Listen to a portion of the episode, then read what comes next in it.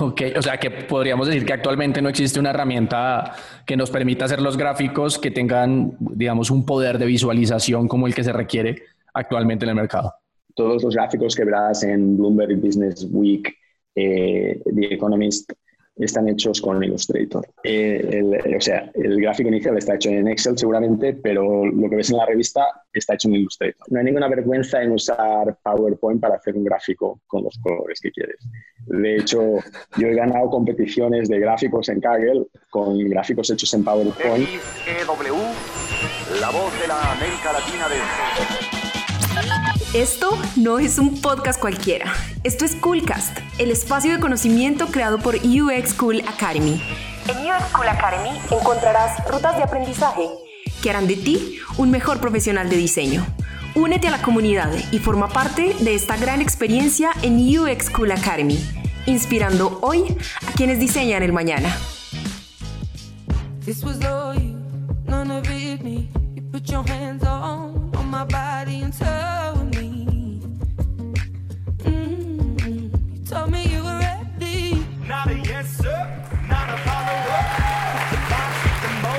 Bueno, hola a todos, familia de UX School Academy. Es un gusto saludarlos de nuevo hoy miércoles que estamos con ustedes, trayéndoles mucho más contenido de valor para que sigan trabajando y creciendo en el mundo del diseño estratégico. Eh, y hoy tenemos dos invitados muy especiales. Sí, nos vamos a dar el placer de tener dos invitados en un solo podcast. Eh, es la primera vez que lo hacemos, así que vamos a ver qué tal nos va. No tenemos ni idea porque no lo hemos hecho antes. Eh, tenemos a dos personas que, que, traen información muy valiosa. Uno, uno de ellos se llama José Berengres y, y ella se llama Bárbara Covarrubia. José eh, es de España, sin embargo, él está establecido en este momento en Dubái y la llamada no la está atendiendo desde Estocolmo. Qué, qué cosa tan particular. y, y, Bárbara es chilena, en este momento está en Chile y se comunica con nosotros desde Chile. Y vamos a hablar de, de, algo muy específico y es un libro muy interesante que escribió José, que es de visualización de data y cómo la visualización de data se debe presentar a través del storytelling. Así que eh, es muy interesante. Claramente vamos a conocerlos un poco primero, vamos a preguntarles un poco de su background a los dos. ¿Por qué esta Bárbara, a pesar de que José fue el que escribió el libro? ¿Por qué Bárbara fue en que se encargó de hacer la edición del libro para Latinoamérica? Así que, pues, ¿quién mejor que ella para contarnos un poquito más de algunas de las cosas de este mismo libro, no? Primero, eh, José, quiero darte la bienvenida. ¿Cómo estás? Hola, Felipe. Saludos desde Estocolmo. Un gusto tenerte acá con nosotros y estoy seguro que, vamos a extraer muchísimo valor de lo que nos tienes para contar. Hola, Bárbara, ¿cómo estás? Hola Felipe, ¿cómo estás? Muy bien. Eh, y bueno, ahí les vamos a contar un poco cómo trabajamos eh, entre que José estaba en Dubái, Maribeth creo que estaba, otra de las autoras estaba en ese momento en Barcelona y Alice Fenwick estaba dando vueltas en ese momento por muchos países, en el momento de la edición del libro. Qué interesante esto. Eh, José, quiero, quiero preguntarte un poquito porque yo honestamente tengo que de entrada hacerte esta pregunta y es que, ¿cómo es que una persona que viene tanto tiempo trabajando en el mundo de la tecnología, con una formación base desde la tecnología, llega al mundo del diseño? Yo quisiera saber un poquito de eso. Pues esto, yo estoy en el departamento de Computer Science en la universidad y eh, la gente joven quizá no lo sabe, pero hace 10, 20 años eh, no había nada de diseño en los cursos de Computer Science. Todo esto del UX es, es muy nuevo de ahora y la ola del UX que eh, se hizo súper famoso hace 5 años, ¿no? que si sabías UX eh, podías eh, tener más salario que si sabías Java casi. Pues eh, todo esto es nuevo y por estar en el Computer Science Department eh, nos entró todo esto del UX, que yo tengo que dar clases de UX y me encanta. Y entonces de ahí entré al mundo del diseño, empecé a estudiar psicología del diseño, teoría del color, etcétera. ¿Y, y, cómo, cómo, lograste empatar esto? Porque sé que tú tienes un PhD que hiciste en el Instituto Tecnológico de Tokio eh, y que tenía que ver más como con robótica, ¿no? Era, ¿O me equivoco? ¿Me, puedes corregir un poquito qué fue lo, cómo es sí. PhD? Es, es correcto. Y estoy a cargo de un laboratorio de robots en Dubai que está en el Computer Science Department. Eh, robótica normalmente está en, es parte de Computer Science. Eh, sí, correcto. ¿Y cómo, cómo, resultas tú llegando o en qué año empiezas a involucrar temas de diseño? Porque claramente, así como nos dices que el UX es relativamente muy nuevo, ¿en qué, en qué época empiezas a estudiar psicología eh, del diseño y todo este tipo de cosas que nos estás mencionando? Pues esto fue ya de pequeño. Eh, eh, mi, mi, tío tenía un libro de, de advertisement, el famoso libro de David Ogilvy, Ogilvy on Advertisement. Y luego en Barcelona teníamos a Luis Bassat. Eh, estos dos señores tenían, escribieron dos libros y mi tío los tenía en su oficina. Y un día cogí este libro de Ogilvy y fue como, fue como ver la luz. Es como, oh, eh, poniendo tipografía serif, la gente compra 30% más que poniendo Arial. Entonces, eh, quedé alucinado y me empecé a interesar mucho en el mundo de la publicidad y, lo, que conlleva la parte de diseño y diseño gráfico y tipografía, etc. Qué, qué, qué, particular ver cómo, cómo llega a partir de algo que ni siquiera estabas buscando, sino fue una epifanía, por decirlo de alguna manera, ¿no? Se te aparece de la nada. Yo creo que a muchos nos ha ocurrido. Yo, yo era ingeniero de sistemas antes de ser diseñador y era, era software developer. Entonces, digamos que también para mí el mundo del diseño se me apareció algo así como, como una epifanía. Y, pero, pero entiendo que también dentro de tu experiencia laboral y de todo lo que has venido construyendo, porque honestamente te, te cuento que cuando leí tu, tu currículum, me, me abrume un poco de ver tantas cosas que has hecho. A veces hasta me cuestiono si estoy haciendo muy poco yo. Sí, es cierto que sí, Bárbara. Dicen que no duerme, dicen que no duerme. sí, de verdad es que, es que es enorme tu currículum y bastante de admirar. Y quería preguntarte porque hay algo que me llamó mucho la atención cuando estaba leyéndolo y es que me encontré con que, con que tienes dos patentes. Cuéntame un poquito de eso, por favor.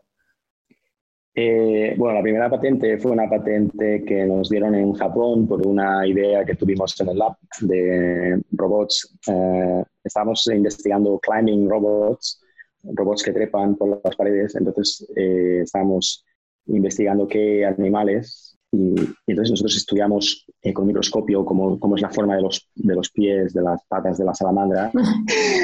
Eh, entonces, el tema es que eh, la salamandra puede trepar muy bien por las paredes, entonces, ¿por qué puede trepar muy bien? Entonces, nosotros cogíamos un microscopio, miramos las patas de la salamandra, cómo son, qué forma tienen y cuál es la explicación de la forma característica y entonces le aplicamos todas esas ideas a construir un robot que puede trepar tan eficientemente como una salamandra.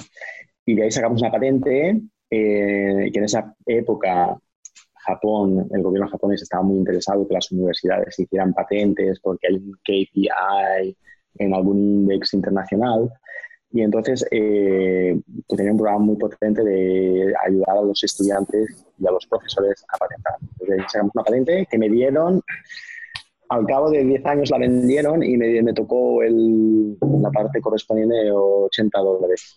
me llamaron desde Japón, oye, que tenemos un para ti. Eso fue mientras estabas estudiando en la Universidad de Tecnología de Tokio, ¿cierto? En el Instituto Tecnológico de Tokio. Correcto. Ok. ¿Y la otra patente? Porque tienes dos. La otra patente fue más reciente, la hicimos en, en Dubái. Eh, y es una patente sobre forecasting systems y hemos patentado un algoritmo de predicción de lifetime customer value para airlines, eh, una patente americana black box típica. Eh, Justo ahora en el boom de las, de las aerolíneas. Sí, y esta es más de data science. Es de data science. Ok, allí es donde ya empiezas o ya llevabas mucho tiempo trabajando con análisis de data. Eh, llevaba un año, más o menos. Eh, en, hace en el 2011, si recuerdas, había un website llamado Kaggle, que aún existe, que por aquel entonces era para geeks, geeks, geeks de data science. Y, y lo bueno de este website es que organizaban, organizan competiciones y entonces si ganas, pues no solo es como las Olimpiadas, ¿no? Eh, te llaman al día siguiente ofreciéndote trabajo y ganas un mil dólares o algo así. Ok, ok. Eh, entonces, un amigo mío que eh, trabajaba en el CERN, eh, un día ganó una competición y lo puso en Facebook. Y puso, he ganado. y yo lo vi, y yo lo vi y digo, hombre, pues si este gana competiciones, yo también puedo ganar. Y de ahí empecé a, me apunté a Kaggle. Y ahí es donde aprendí Data Science, porque hace, hace siete años eh, era el mejor sitio para aprender. Súper. Súper. Ah, lo que te llevó al Data Science fue un espíritu competitivo más que otra cosa. eh, sí, y, pero a mí siempre me ha gustado analizar datos y hacer recomendaciones a, la gente. Eh, pero sí. Bien, bien, bien. Y ven, eh, ah, ahorita nosotros vamos a hablar un poquito de, tu último libro, que es el, de, el, libro en el que estamos hablando cómo conectamos el análisis, el análisis o la visualización de la data con el storytelling, ¿no? Pero, pero quisiera que nos comentaras así como a grosso modo un poquito de los otros tres libros que tú tienes, porque este no es el primero que lanzas. Hay uno que se llama Sketch Thinking, ¿no? Cuéntame un poquito así como en términos generales de qué trata Sketch Thinking y cómo nace Sketch Thinking. Sketch Thinking nació de un libro anterior que se llamaba The Brown Book of Design Thinking y esto fue un libro de texto que escribí con mis alumnos para enseñar Design Thinking en la clase porque eh, cuando montamos este curso en Dubai pues no había ningún libro bueno de Design Thinking porque también Design Thinking era muy nuevo. Montamos este curso, este libro y entonces otra vez fui a Facebook y escribí en mi, en mi feed he escrito un libro de Design Thinking y bueno, eh, a las 24 horas eh, mis amigos de Alemania dicen, hombre, has escrito un libro de Thinking, ven a dar un curso de verano a la Universidad de Alemania. Hombre, eh, me pasé todo el verano dando cursos, estuve en México, en el CEDIN, dando un curso. Y luego me llamó un amigo de Apple, que es el que está a cargo de, diseñar las carcasas de los laptops los teclados. Y me dijo, hombre, pues ven a Apple a dar un, par de workshops. Y yo digo, pues sí, voy a venir a Apple a dar un par de workshops. Eh, y entonces fui a Apple a dar un par de workshops y los workshops fueron eh, no tan bien como esperaba, porque yo me esperaba, o sea, la gente, los ingenieros de Apple son eh, top class. Y, y, el workshop, los resultados no fueron top class. Y la razón era que eh, eh, cuando haces un workshop de design thinking, una parte importante es eh, poner las ideas en post-its y luego pones los post-its en, en una pared y ahí se pueden mezclar las ideas y de ahí salen combinaciones de ideas que son las ideas geniales. Esto es la, más o menos design thinking en, en 30 segundos. Y estos ingenieros de Apple, como eran muy técnicos, lo único que sabían dibujar era líneas rectas y eran incapaces de dibujar eh, un cliente satisfecho en un post-it o conceptos que no fueran. Exacto. Y, ahí es donde vi que el, que el workshop eh, no fue tan, tan bueno como podía haber sido por, por, por esto. ¿no? Entonces me pasé eh, un año entero investigando cómo enseñar a los ingenieros a, a dibujar, dibujar, de forma más expresiva.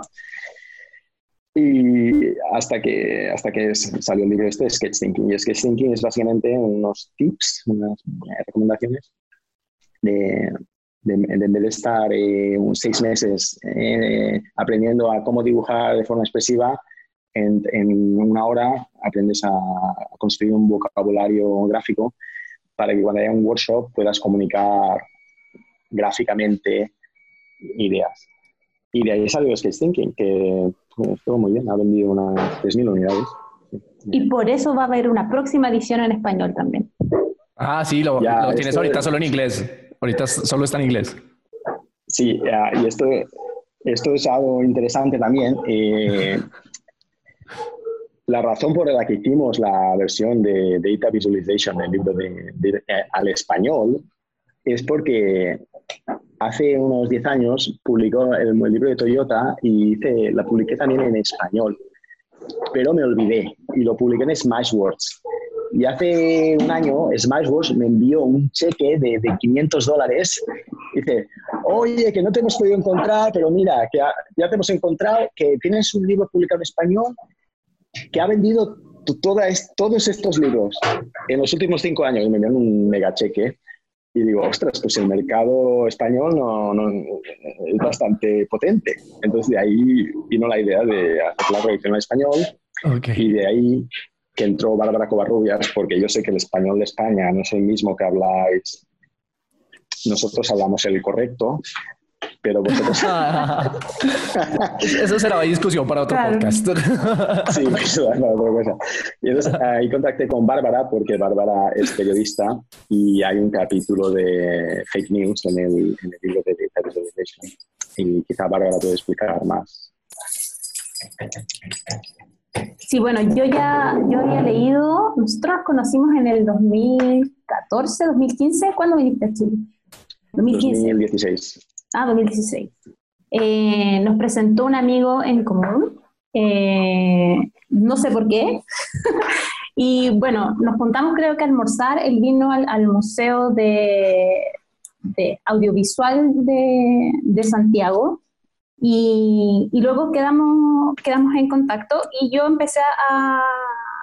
Yo siempre estuve interesada en el área del diseño, Empecé como periodista en el diario Mercurio, que es el diario eh, en español más antiguo de América Latina, eh, en el área de política, una área muy dura, pero yo siempre trataba de que algo más que solamente estas sábanas de texto horrendas estuvieran en, en mis páginas, porque al final era mi nombre. Entonces siempre trabajaba con un diseñador de la mano, tratando de perfilar las fotos, eh, en, el en temas de diseño, siempre estuve muy, muy preocupada de mis páginas, de las páginas que yo tenía a cargo. Primero solamente de las mías y luego cuando, cuando me tocaba estar a cargo de las páginas de mi sección, eh, también. Y los libros, de, sobre todo Sketching era el que más me, me ayudó. Apenas conocí a José, eh, pero estaban en, en, inglés y yo se lo compartí a, algunas, algunos amigos, pero ellos no hablan inglés. Entonces yo decía, hey, acá, además de tener, eh, en América Latina en general, además de tener una brecha de profesionales que se dediquen, por ejemplo, a áreas tan diversas como, como José, que está en, Data Science y en otras áreas también, eh, tenemos falta de profesionales, son carreras que todavía son incipientes y además tenemos la brecha del lenguaje. Y yo le dije, me, lo pasó en inglés, lo leí, y la, primera edición, que era sin Ali y sin Maribel. Eh, y después me dijo, mira, tengo una segunda versión, lo leí también y ya después me dijo, mira, voy a publicar en español. Y empecé a, a, revisar el, el borrador, ya casi final, y dije, acá hace falta un poquito de visión porque estaba, habían cosas en español y otras en catañol porque había una mezcla de catalán entre medio. Eh, así que yo dije, yo creo que te puedo ayudar. Y, rápidamente me puse a trabajar y aprendí mucho porque, bueno, una de las, de las coautoras de uno de los capítulos es eh, Maribeth Sandel, ella fue editora de Bloomberg por 18 años en muchas ciudades, en Londres, en Zurich, en, en Nueva York. Entonces dije, hey, o sea, es como una maestra que a mí me hubiese encantado tener. Y Alice Fenwick también, él es eh, psicólogo, pero tiene, también hace clases en Halt. Y Behavioral Scientist. Hoy él está Hoy está Ali, lo entrevistan todas las semanas en, distintas cadenas en Europa para explicar el comportamiento que está teniendo la gente frente al coronavirus. Eh, ¿Por qué desafían a la autoridad? Porque algunos que ya podrían eh, salir y pese a que bajan las barreras no salen. Eh, es, un, se los recomiendo seguir en LinkedIn a Ali Penwick porque las entrevistas que le están haciendo en, en la televisión europea está muy, muy bueno. Así que ahí empecé a trabajar rápidamente en esto porque justo se vino la contingencia del coronavirus también y me di cuenta que todo era gráficos en, en los medios, pero muy malos gráficos. Entonces dije, aquí tengo una buena oportunidad de aprender y lograr que este libro en español pueda llegar no solamente a los data scientists, sino que también a los, periodismos a los periodistas de datos y a los diseñadores, que son en un área donde yo me, me desenvuelvo bien, pero yo desde el 2014 también empecé en el mundo de las startups. Eh, soy mentora de, de, varias startups de distintos tipos, entre una de, una de ellas es de Data Scientist, de RPA también. Eh, así que empezamos a trabajar y rápidamente, yo creo que en dos semanas, eh, terminamos la, el trabajo de edición y revisión para que lo pudiera ver José, Maribel y, y Ali y, y, las descargas como que, bueno, lo publiqué en mi LinkedIn, veo que ahí hay una diferencia. Eh, Facebook ha sido la red social que parece que ha impulsado la carrera de José. En cambio yo publiqué, eh, todo lo publico en Facebook y, y, algo, algo mágico pasa, yo lo publiqué en LinkedIn y mucha gente lo descargó. Creo que México, Brasil, Argentina, Perú, Colombia deben ser los países donde más descargas ha tenido el libro. Yo, debo confesar que, que, no me gusta Facebook, debo confesarlo. O sea, yo lo tengo para poder seguir conversando con, mi, con mis tíos, con, con mi papá. Eh, yo creo que ese es como el uso que le doy a Facebook. Porque ya mis, mis amigos no lo tienen. Eh, y la mayoría ahora tienen otras redes sociales, TikTok, eh, bueno, Snapchat va a la baja, pero Snapchat, eh, no, por, no por Facebook. Okay. Así que, bueno, eh, así fue el LinkedIn y como que explotó. De hecho, el libro, lo, lo, el libro se publicó la primera semana de marzo, se, estuvo en Amazon disponible y ya cumplimos mañana seis, siete semanas como el número uno en su categoría en español. Buenísimo, buenísimo la acogida que ha tenido y, y, por eso mismo también quiero preguntar un par de cosas adicionales, José. Cuéntame cómo llegas a, a, trabajar con tus coautores eh, en este tema. O sea, cómo los conoces a ellos, cómo resultan llegando a ponerse de acuerdo para hacer un libro juntos. Eh, pues el libro está estructurado en varios capítulos y entonces mm, un capítulo habla de cómo convertir datos en información, otro de cómo convertir información en conocimiento. Y me di cuenta que necesitaba un, capítulo de psicología. Psicología del color, eh, de gestalt, de eh, anchoring, porque los gráficos, los chats normalmente se usan en, dentro de presentaciones eh, entonces eh, es importante también no solo el char, sino lo que hay alrededor, eh, cómo vas vestido. entonces, todo esto creo que era importante que estudiara y por eso contacté con Ali Henrik, que damos clases en HALT, yo doy Analytics, en la psicología. Y bueno, y ahora pues se ha hecho muy famoso con sus apariciones en TV, que yo ya sabía que sería famoso. Y Maribeth Sandel me, la, me contactó ella a través de, de LinkedIn. Mm. Esta vez, el, verano pasado, el verano pasado estaba en Estocolmo y hice un post sobre por qué Estocolmo es tan cool para los emprendedores que se hizo viral. Y de ahí me contactó mucha gente y una de ellas fue Maribeth Sandel y me contactó porque ella da clases de Data Visualization en una universidad eh, que está en Barcelona, que es solo para emprendedores, que se llama Hardware Space. Y de ahí eh, quedamos y le propuse que hiciera el capítulo sobre fake news. Y, y es uno de los mejores capítulos del libro. Súper, súper recomendado. Y bueno, yo quiero, que, yo quiero que me cuentes un poquito qué valor pueden encontrar los diseñadores, todos los diseñadores que nos están escuchando de, leer tu libro, que, cuál es el valor mayor que podemos encontrar acá. Y de hecho, eh, la visualización de datos es algo que está entrando en una tendencia muy grande y que está entrando en una, una necesidad enorme, eh, porque nos hemos dado cuenta, y lo estaba diciendo justamente ahorita Bárbara, que si incluso ocurre que en las noticias nos presentan gráficos muy mal hechos, gráficos poco entendibles y poco claros. Entonces, cuéntanos un poquito qué es, qué es lo más importante que puede encontrar la gente, los diseñadores dentro de este libro. Pues la razón por la que hicimos el libro es porque la mayoría de los gráficos que, vamos a ver en nuestras vidas, pues la mayoría están hechos con Excel. Y Excel es un programa que hizo Bill Gates, o lo compró, y Bill Gates nunca fue a la escuela de diseño. Entonces, es muy complicado hacer un, gráfico que sea correcto eh, de forma de diseño gráfico.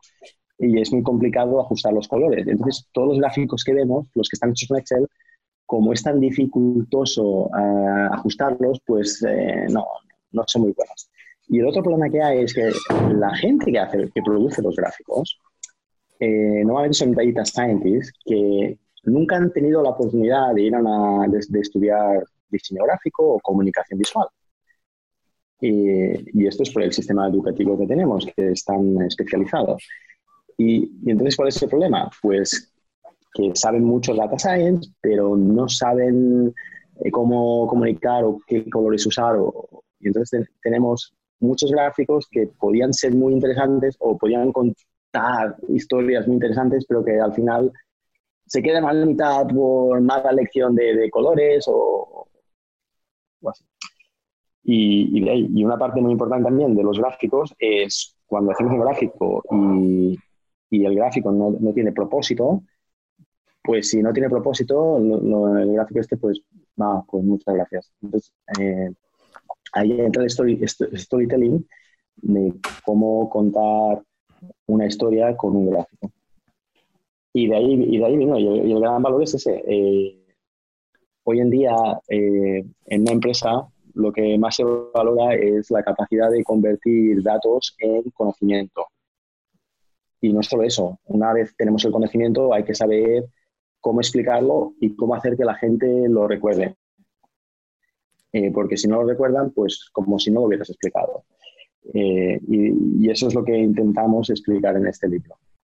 Becky, qué chévere, qué chévere, José. Y mira que, que ahora me llega una pregunta adicional, porque estabas diciendo que tal vez Excel no es la, la mejor herramienta para hacer gráficos por diversas razones de pronto conoces. de pronto conoces otras herramientas que tú pudieras sugerirle a las personas, porque de seguro muchos que nos están escuchando tienen las necesidades de, graficar para presentar informes, para presentar a, su C-level, cosas así por el estilo. Eh, cuéntanos si, si, hay alguna herramienta que tú puedas recomendar. Eh, bueno, pues como decía Bárbara, hablando de Maribeth Sandel, la editora de Bloomberg, yo le pregunté a ella qué, qué, qué, software usáis, le, le, hice la misma pregunta y me respondió que usamos Adobe Illustrator. Illustrator, ok. O sea, que hacemos el gráfico en Excel, pero como en Excel es tan complicado cambiar cualquier cosa, al final, ¿sabes? Venga, eh, los diseñadores gráficos lo hacen con Illustrator. Ok, o sea que podríamos decir que actualmente no existe una herramienta que nos permita hacer los gráficos que tengan, digamos, un poder de visualización como el que se requiere actualmente en el mercado. Todos los gráficos que verás en Bloomberg Business Week, eh, The Economist, están hechos con Illustrator. Ok. Eh, o sea, el gráfico inicial está hecho en Excel seguramente, pero lo que ves en la revista está hecho en Illustrator. Ok, entiendo, entiendo. Muchas gracias por esa. O sea, no, hay, ninguna, no, hay ninguna no hay ninguna vergüenza en usar PowerPoint para hacer un gráfico con los colores que quieres. De hecho, yo he ganado competiciones de gráficos en Kaggle con gráficos hechos en PowerPoint, que ellos no lo saben. ellos no lo saben. Ahora ya sí, ahora ya lo saben. Cuando escuchen el Coolcast lo sabrán. Bueno, es algo, es, es, un dato bastante curioso porque de hecho nos encontramos mucho dentro de este entorno del diseño que, que, mucha gente se centra demasiado en las herramientas, ¿no? O sea, yo sí creo que las herramientas generan un apoyo y un valor, pero yo toda la vida voy a ser un convencido de que es más una cuestión de tener los conocimientos y las habilidades necesarias más allá del, de las herramientas en sí, porque a la larga todos los días nacen nuevas marcos de trabajo, metodologías. Entonces, sí, yo, yo, yo lo veo muy curioso, pero, pero le encuentro mucho sentido a lo que me estás diciendo. Y si lo están utilizando en Bloomberg, por ejemplo, pues ya, ya podría imaginarme por qué razón lo tienen que hacer de esa manera. Y Bárbara, yo quiero que tú me cuentes un poquito eh, de todos esos hallazgos, porque tú, tú, empezaste a trabajar en este libro, fue como editora para poder distribuirlo en español en Latinoamérica, pero, pero yo quiero que, que me cuentes qué fueron las cosas que más te sorprendieron durante el proceso de la edición del libro? Eh, bueno, voy a retomar un poco lo, que, lo que le preguntaste a José respecto a los diseñadores. Yo toda la vida he trabajado con diseñadores y creo que este libro les puede agregar, eh, y, cualquier libro que vaya en este sentido respecto a la, visualización de datos y el storytelling, es eh, que ellos agreguen real valor a través de su trabajo, porque eh, la disposición a aprender, como dices tú, tener mayores habilidades y conocimientos, más que la herramienta en sí, eh, hace ser profesionales de gran valor. O sea, yo pedía a un diseñador en particular para trabajar una entrevista, por ejemplo, si tenía que hacer una entrevista a un expresidente eh, o al presidente en ejercicio que incluía gráficos o algo así, yo pedía a un diseñador en especial porque yo sabía que él iba a estar dispuesto a trabajar conmigo en la infografía hasta que la infografía fuera un, un, elemento de conocimiento en sí y no repitiera lo que yo de alguna manera estaba escribiendo, porque si no estaba ocupando doble espacio para decir lo mismo. Entonces, un gráfico puede concentrar mucho conocimiento, mucha información y, como decía José, lo hace más, eh, hace que la gente no se olvide, porque la gente se olvida de lo que lee más rápido de lo que ve. Entonces, un gráfico puede efectivamente hacer que el conocimiento, el trabajo de todo un equipo perdure más en el tiempo y en la memoria de las personas a través del diseño. Yo creo que el diseño tiene un rol fundamental. Y en eso el libro, por ejemplo, te enseña a cómo ocupar el humor en algunos gráficos, eh, el uso de la gravedad también, eh, de cómo los ejes o, ocupar la, gravedad eh, puede hacer una diferencia, y también en los sesgos de información. por ejemplo, hay un, hay un ejemplo muy bueno en el libro respecto a que eh, para graficar, no sé, por ejemplo, la cantidad de mujeres que hay en una empresa. Eh, si uno lo hace con un gráfico de torta, un gráfico redondo, eh, es una, uno da la, da, la, da la impresión, comunicas de inmediatamente que es un espacio, que hay una cantidad finita, que hay una eh, la, escasez, que esto se tiene que repartir y la torta, si ganan, si hay más mujeres, hay menos hombres. Entonces alguien se ve perjudicado. Eh, en cambio, lo que, lo que propone José en ese ámbito es ocupar gráficos que tengan, eh, estén centrados en las personas. Entonces, en vez de graficar con una torta, graficamos con personas, cantidad de personas, y ahí los vamos, vamos ocupando el color, no necesariamente con 20 colores, sino que con dos, tres colores, incluso uno y con sombra de grises, si es, un, por ejemplo, en un diario, eh, puedes lograrlo. Y el humor, por ejemplo, lo que hizo fue, eh, los puso como superhéroes. Y la, y la mujer tenía una superheroína, pero al principio, por ejemplo, para evitar los sesgos o cualquier tipo de discriminación, eh, se dio cuenta que la falda de la superheroína estaba muy larga, muy corta. Entonces, ¿para qué? Pues se podía dejar la falda a una altura en que no, no, se, no se calificara, por ejemplo, que tenía una, alguna connotación sexista. Entonces quedó la falda al mismo nivel, todo igual, y, y ese gráfico eh, te da, no se, no se me olvida. En cambio, el gráfico de torta sí se me va a olvidar. Claro. En el porcentaje de mujeres-hombres, además genera una pugna de que las mujeres le están quitando el espacio a los hombres en vez de decir, oye, que hay espacio para todos y de manera positiva además. Mira que, hay una cantidad de variables que tú expones acá que, que, normalmente uno no se cuestiona de un gráfico, ¿no? Qué, interesante ese approach. Claro, y, creo que ahora donde eh, estamos en un momento y, nos va a durar un rato eh, en la contingencia donde las personas están demandando información, y, veo que antes las fake news la gente no se le daba retweet en Twitter, lo mandaba por WhatsApp. Ahora hay una pequeña reflexión antes y la gente quiere tratar de ver de dónde viene la fuente. Y un buen gráfico eh, puede ayudar a mucha gente que no tiene la capacidad para entender textos más, más extensos. Eh, y con una imagen tú puedes decir mucho. Entonces, creo que un diseñador que pueda, eh, que pueda fortalecer sus habilidades y conocimiento en esta área, perfectamente podría ir desplazando cada vez más a los, más, a los ya desplazados periodistas. muchas veces, Es que es verdad, mucha, porque los periodistas no estamos haciendo nuestro trabajo al, al, al entregar o publicar gráficos que muchas veces desinforman. Un gráfico que no se entiende desinforma porque no orienta a la audiencia a lo que se necesita. Y esto no es solamente en medios de comunicación, eh, ya sea escrito o, en televisión. Ahora las radios muchas veces, claro, uno las escucha, pero también está la radio online y hay mucho material ahí, sino que lo que tú decías es en la comunicación dentro de la empresa. Eh, cómo un diseña, el diseñador de la empresa se puede volver un tremendo aliado, por ejemplo, para el CFO, cuando tiene que ir a, mostrar en qué se están gastando, cómo se están gastando la, eh, plata, por qué necesita más dinero, eh, también con recursos humanos. O sea, puede, un diseñador no necesariamente tiene que estar en el departamento marketing dentro de una empresa. O sea, tienen un campo laboral impresionante si es que saben llegar al que tiene efectivamente la necesidad de mostrar, porque esto es mostrar, la necesidad de mostrar eh, y de que las personas puedan visualizar o, hacer que los otros visualicen su trabajo. Un CFO necesita que el directorio visualice su trabajo, pero si pone un Excel gigante en una pantalla o una memoria de una empresa que son páginas y páginas con tablas de Excel, es muy poco sexy. Entonces, mm. si es que uno lo pone de otra forma, con estas herramientas, o sea, ahí tú marcas, tú puedes crear tu marca personal. Yo creo que los diseñadores trabajan mucho en la, en la marca de la empresa, en la marca de otras personas, pero no en su marca personal, profesionalmente. Y creo que con esto puedes lograrlo.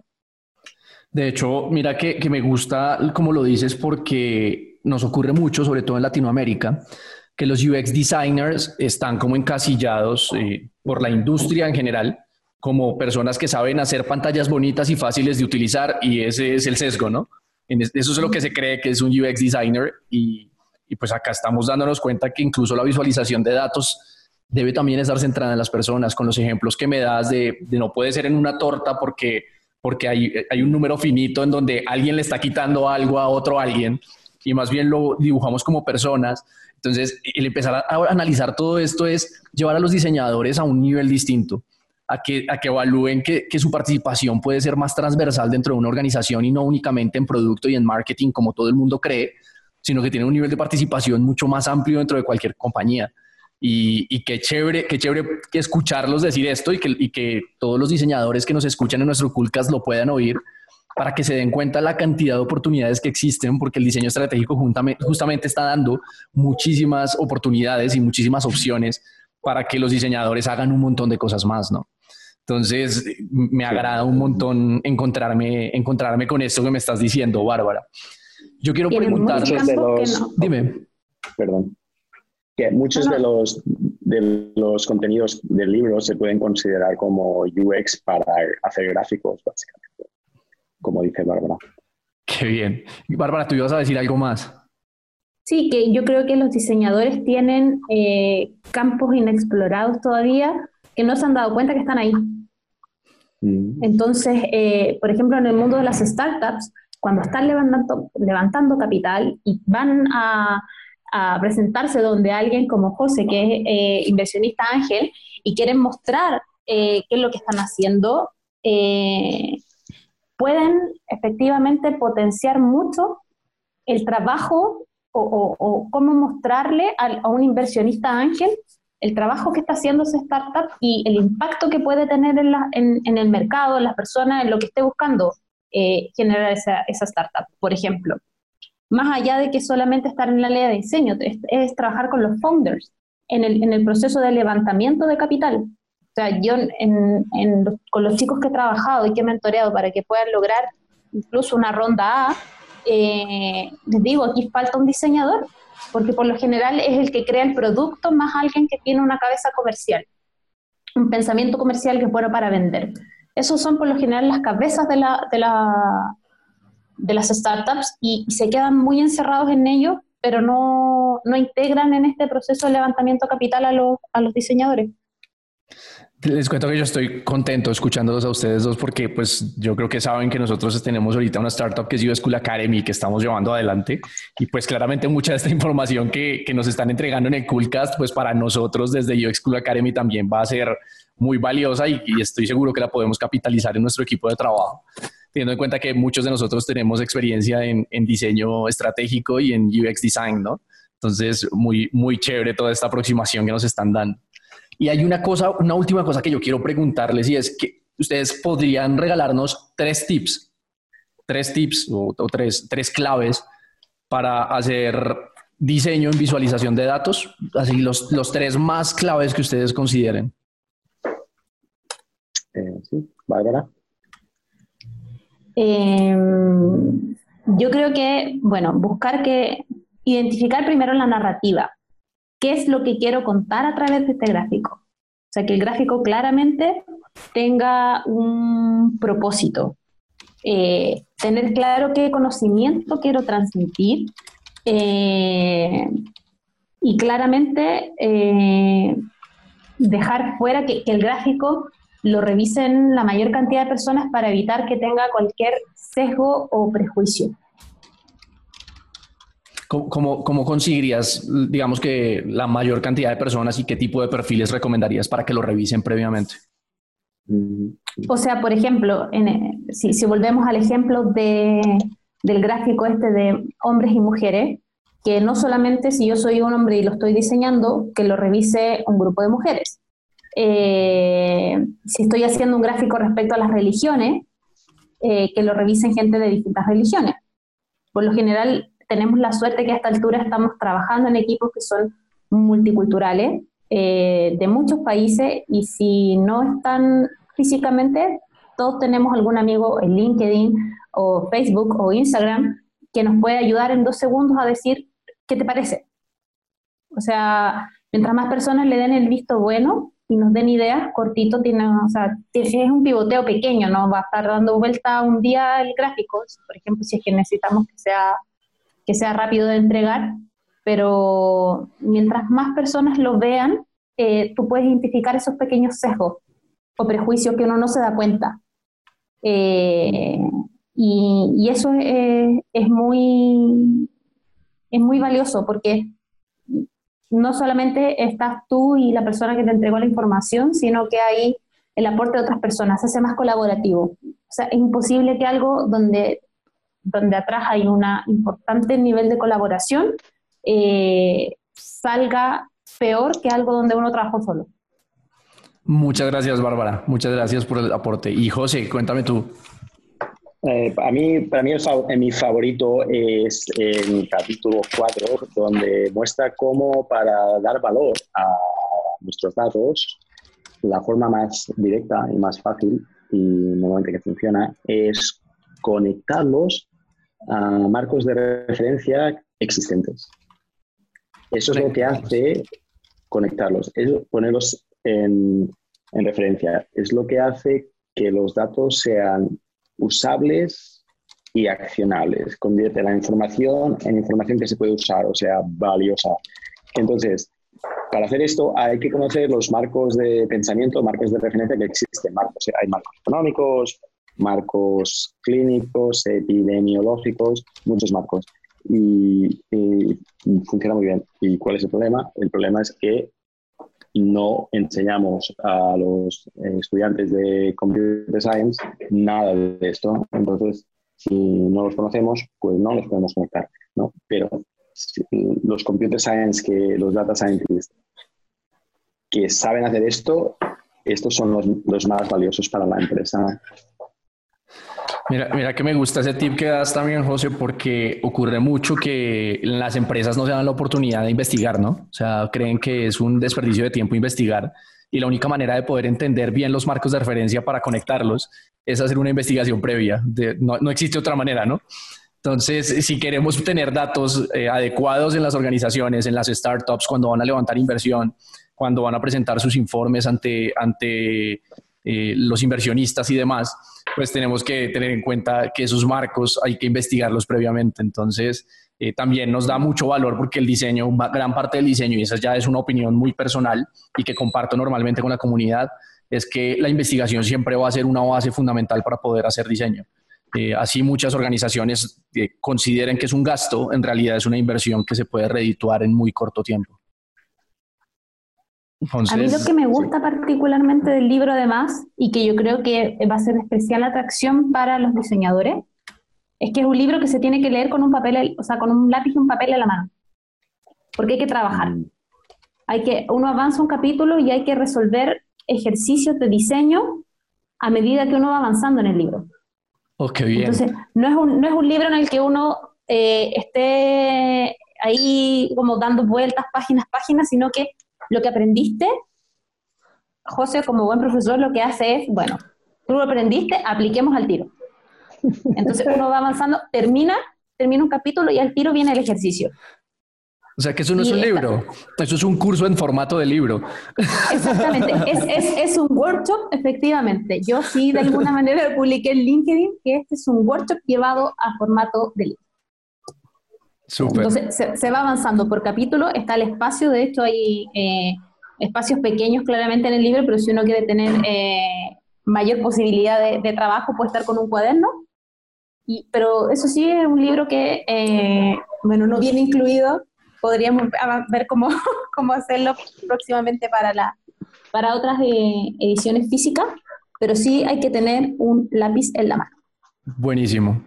Yo, yo de verdad me siento muy emocionado con toda la información que me llevo de acá. Eh, de seguro a, todos los que, los que escuchan el podcast va, va a ser súper valioso lo que pueden extraer de aquí. Además, un placer tener dos invitados con la experiencia, la trayectoria y el conocimiento que ustedes tienen para compartir y será un gusto. De hecho, no he leído el libro, pero ya, ya no, ya, la verdad ya no me aguanto las ganas de leerlo después de haberlos escuchado a ustedes hablar de él. Eh, ya no me puedo aguantar las ganas. Seguramente esta semana iniciaré de una vez en eso. Y, quiero agradecerles de verdad por aceptar la invitación, por acompañarnos en UX School Academy, por, por acompañar a esta comunidad en, en en América Latina que está creciendo un montón y de hecho también en otras partes distintas de América Latina con mucho público hispanohablante. Así que, que de verdad les agradezco muchísimo, estuvo muy, muy chévere, además estuvo divertido, ¿no? Como que no siento que el tiempo va pasando, de hecho me estaba mirando como que, hey, como que ya se nos fue un poquito largo el, podcast, pero pues no importa porque lo disfruté mucho. Muchísimas gracias, en serio, José, muchísimas gracias, Bárbara. Además, tienen una calidez eh, también para transmitir la información y todo que, que es muy agradable. Un abrazo, Felipe, y saludos a todos los oyentes de Sudamérica. Bueno, un abrazo también a todos, saludos, descarguen el libro y dejen sus comentarios en Amazon, porque mientras más comentarios haya, mayor posibilidad de que tengamos más información de este tipo disponible en español. Hoy día nosotros creo que acá en América Latina estamos conscientes de que hay una brecha de conocimiento eh, importante que tiene que ver con eh, la disponibilidad de material para aprender que esté en español. Eh, muchas veces muchos leemos en inglés, pero no tenemos un nivel de inglés perfecto, pero así todos nos van quedando laguna. En cambio, ver la posibilidad de eh, tener la posibilidad de acceder a, a un material donde trabaja, donde trabaja José, que yo creo que debe hablar español cuando habla conmigo y, sería, ya no habla español nunca más. Eh, eh, bueno, Maribel, o sea, Maribel y, Ali, eh, Maribel es estadounidense y Ali es, ¿cuál es la nacionalidad de Ali? Holandés. entonces es un, es un nivel de concentración que no solamente en este libro, sino que en cualquier otro que se publique eh, es, bueno. Es bueno que en Amazon se den cuenta que hay un libro de este tipo que está cinco o seis semanas como número uno. Es porque hay demanda para entender, para, hay demanda de este tipo de conocimiento en español. Por más que eh, manejemos algún nivel de inglés, eh, cuando uno lee en su lengua materna de alguna manera, aprendemos más y, podemos compartirlo y compartirlo no solamente eh, con, con, nuestros compañeros de trabajo, sino que con los diseñadores que vienen. Muchos de nosotros ya a esta altura hacemos algún curso en una universidad o en algún instituto. Eh, y creo que eh, esa oportunidad hay que, hay que aprovecharla y, y, por eso yo siempre agradezco mucho a, a José, Maribeth y Ali de haber, este, hecho este esfuerzo de, publicar su trabajo en español y, José va a hacer eso de, bueno, Sketch Thinking, vamos a, ponerlo también en español porque la, demanda respondió, por así decirlo. Efectivamente, José tenía la idea de que había un, buen, un buen mercado, por así decirlo, para el libro, pero no solamente para el libro, es la temática. Eh, y que esté en español, increíble. Y mira que eso que tú estás diciendo es una de las razones por las que apenas nos enteramos del libro, lo, quisimos invitarlos porque, porque pues digamos que ese es el propósito que nosotros tenemos, mirar cómo podemos formar eh, diseñadores eh, en español, porque la verdad es que las academias que existen actualmente, que forman en diseño, son academias que forman en muchas cosas, ¿no? En diseño, en tecnología, en marketing, entonces tiene una cantidad de cosas y en realidad no te dan mucha profundidad. Entonces nosotros dijimos, no, sabes que no vamos a meternos ahorita ni con tecnología ni con ninguna otra área, sino única y exclusivamente con diseño, porque justamente queremos lograr eso, que haya más, cada vez más contenido de valor y mucho más profundo en español y disponible para todos los hispanohablantes para que puedan aprender mucho más, porque hay un montón a los que se les complica aprenderlo en otros idiomas y sabemos que la gran mayoría de lo que hay en diseño se encuentra en inglés, entonces les cuesta mucho poder tener acceso a este tipo de contenido. Y gracias por hacer ese esfuerzo, gracias por, por ponerlo a disposición de la gente. Eh, además que yo me di cuenta en Amazon y, y pues o sea, es que además comprar el libro está baratísimo. O sea, honestamente me parece que para el contenido que tiene es súper accesible el precio. Entonces, eh, yo creo que va, va, a haber una posibilidad enorme de que mucha gente aprenda de esto que ustedes están compartiendo. Y esperamos poder tenerlos en otros espacios, tal vez eh, no solo en un Coolcast, sino también en otros espacios de formación que estamos brindando desde UX Cool Academy. Y, nada, pues ya yo creo que ya podemos cerrar y muchas gracias a todos los que están escuchando este Coolcast. Esperamos que, que, toda la información que compartieron José y Bárbara sea de valor para ustedes y la puedan aprovechar y capitalizar. Y un gran abrazo desde UX School Academy para todos.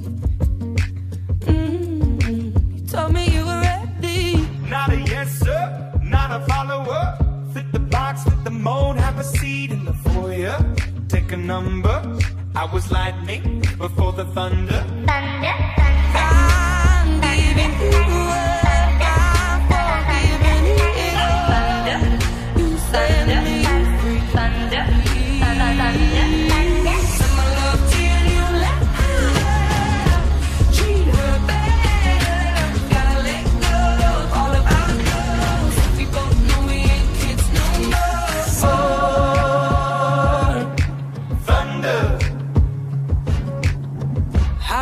strong.